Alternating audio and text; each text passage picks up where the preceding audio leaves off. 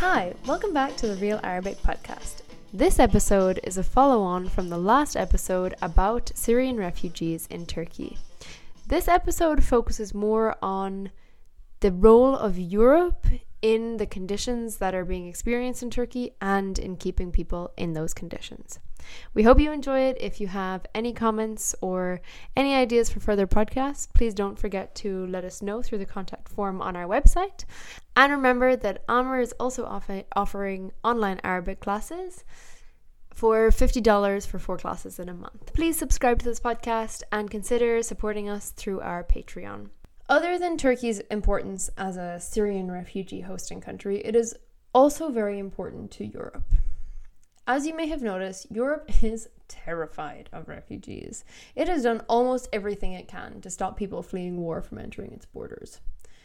We discussed European complicity in the human rights abuses in the Mediterranean and in Libya last week, and Turkey is no different. ترسل أوروبا الكثير من المصاري لتركيا بمحاولة لتعمل حياة محتملة للاجئين السوريين هنيك نحن متأكدين من جهة هيدا لأن بدهم يساعدوا اللاجئين بس كمان من جهة تانية لأنهم بيعرفوا أنه إذا اللاجئين ما قدروا ينجوا بتركيا من المحتمل أنهم ينتقلوا على أوروبا تركيا كانت وحدة من نقاط الدخول الرئيسية للمهاجرين القادمين إلى أوروبا لفترة طويلة جدا أوروبا عملت كل شيء بتقدر عليه لتوقف هيدا الشيء بالسنوات الخمسة الأخيرة أهم شغلة عملوها هي الصفقات بين الاتحاد الأوروبي وتركيا. If you follow migration news in Europe, you may have heard of it. It has been one of the most significant reasons that arrivals from Turkey to the Greek islands have actually slowed down and why the situation on the Greek islands is so desperate. Which, if you haven't been following the news, it is. اتفق الاتحاد الأوروبي وتركيا على صفقة الاتحاد الأوروبي وتركيا بسنة 2015 بمنتصف ما وصفته أوروبا بأزمة اللاجئين الأوروبية على الرغم من أنها أزمة سياسية أوروبية العديد من اللاجئين إجوا من تركيا على اليونان بالقوارب. هذا بسبب الأوروبيين والأتراك أجبروا على تسكير الحدود البرية وجعلوها أكثر صعوبة للسفر عبر بلغاريا. في أقصر نقطة بيبلغ المعبر البحري بين تركيا واليونان 4 كيلومتر فمش خطير مثل العديد من المسارات الأخرى إلى أوروبا. أوروبا شافت هيدا كمشكلة وكجزء من خطتها. لتخلي الدخول إلى أوروبا خطير كان بدها تسكر هيدا المعبر على أوروبا. فاتفاقية الاتحاد الأوروبي وتركيا خلقت وقالت بشكل أساسي أنه تركيا ثالث أأمن دولة لطلب اللجوء حتى ولو أنه تركيا ما بتعترف باللاجئين مثل ما ناقشنا من قبل. أوروبا بدها ترجع كل شخص وصل على الجزر اليونانية وتركيا رح تقبله تركيا رح تساعد كمان بمنع الناس من المغادرة. عن طريق حراسة الحدود البرية والبحرية. بالمقابل رح تدفع أوروبا لتركيا 3 مليارات يورو وبسنة 2017 أضافت 3 مليارات يورو كمان. كما أنه بموجب الاتفاق سيعاد توطين كل لاجئ سوري بمقابل كل سوري رجع على تركيا.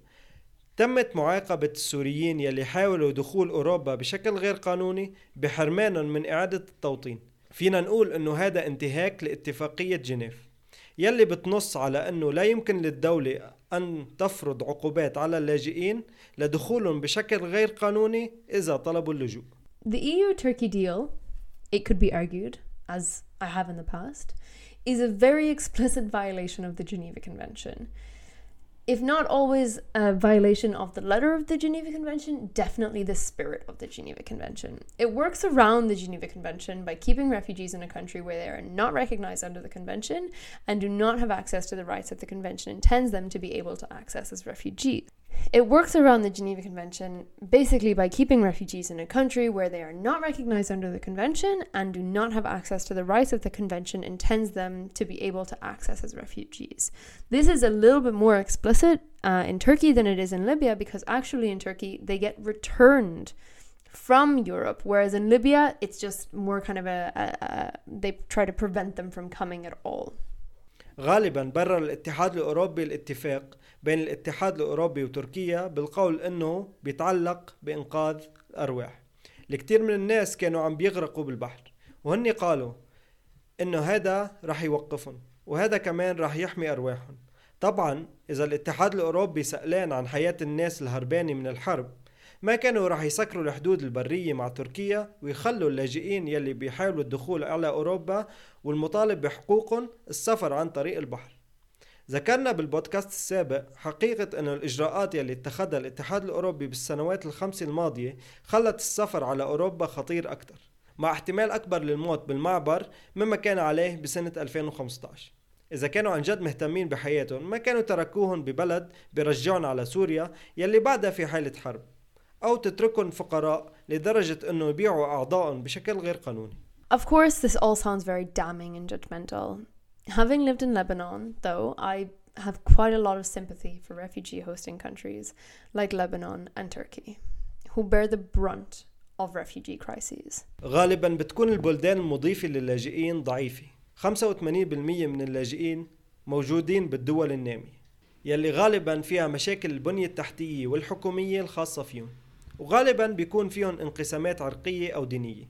هيدي هي الحالة بلبنان. مثل ما ناقشنا من قبل وهيدي هي الحالة بتركيا كمان. على الرغم من أنه النزاعات بتركيا أقل بكتير من لبنان. زاد العنف بشكل كبير بين المجتمعات مع بقاء اللاجئين السوريين لفترة أطول. الأمر يلي خلى الشعب التركي ينقلب ضد مجتمعات اللاجئين. من السهل إدانة تركيا بسبب إدانتها للاجئين.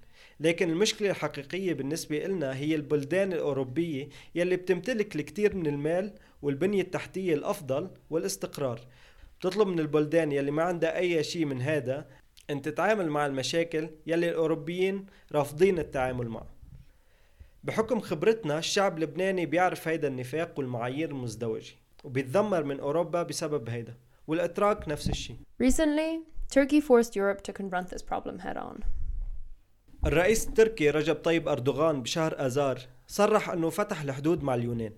ألاف السوريين سافروا عبر تركيا إلى الحدود. تركيا عملت هيدا كتهديد لأوروبا لأنها ما كانت راضية عن عدم دعم أوروبا لتركيا بالحرب الأهلية السورية. تركيا قلقانة يجوا لاجئين أكثر من إدلب. إدلب هي المنطقة الأخيرة في سوريا يلي بتسيطر عليها المجموعات المتمردة. بيستخدم فتح الحدود كوسيلة للفت الانتباه وإجبار أوروبا على الاهتمام أكثر إذا نجح هيدا أو لا بعده الأمر غير واضح. ومع هذا تركيا هلق عم تقول إنه الحدود مفتوحة واليونان عم تقول لا. اليونان بعتت جنود على حدودها لحمايتها من اللاجئين يلي عم بيحاولوا العبور. العديد من اللاجئين يلي باعوا أغراض بيتهم وتركوا بيوتهم بتركيا ليرحلوا على حدود اضطروا على المغادرة بعد كم أسبوع بعد ما كان من الواضح انه اليونان ما سمحت لهم بالدخول. باعتقادنا أنه أردوغان شخص بيعرف كيف يلفت انتباه أوروبا. أردوغان أبدى ملاحظة واضحة انه أوروبا ما بتعمل كتير لمنع خلق اللاجئين لكنها مستعدة لعمل الكثير لمنع دخولهم على أراضيها. في هذه الأثناء بيتم استخدام اللاجئين السوريين كبيادق في لعبة ذات قوى عديدة. المساعدات المقدمة غير كافية والأوضاع الاقتصادية بسبب فيروس كورونا خلاهم بحالة مزرية ومش قادرين بالكثير من الأحيان إنه يطعموا عيالهم.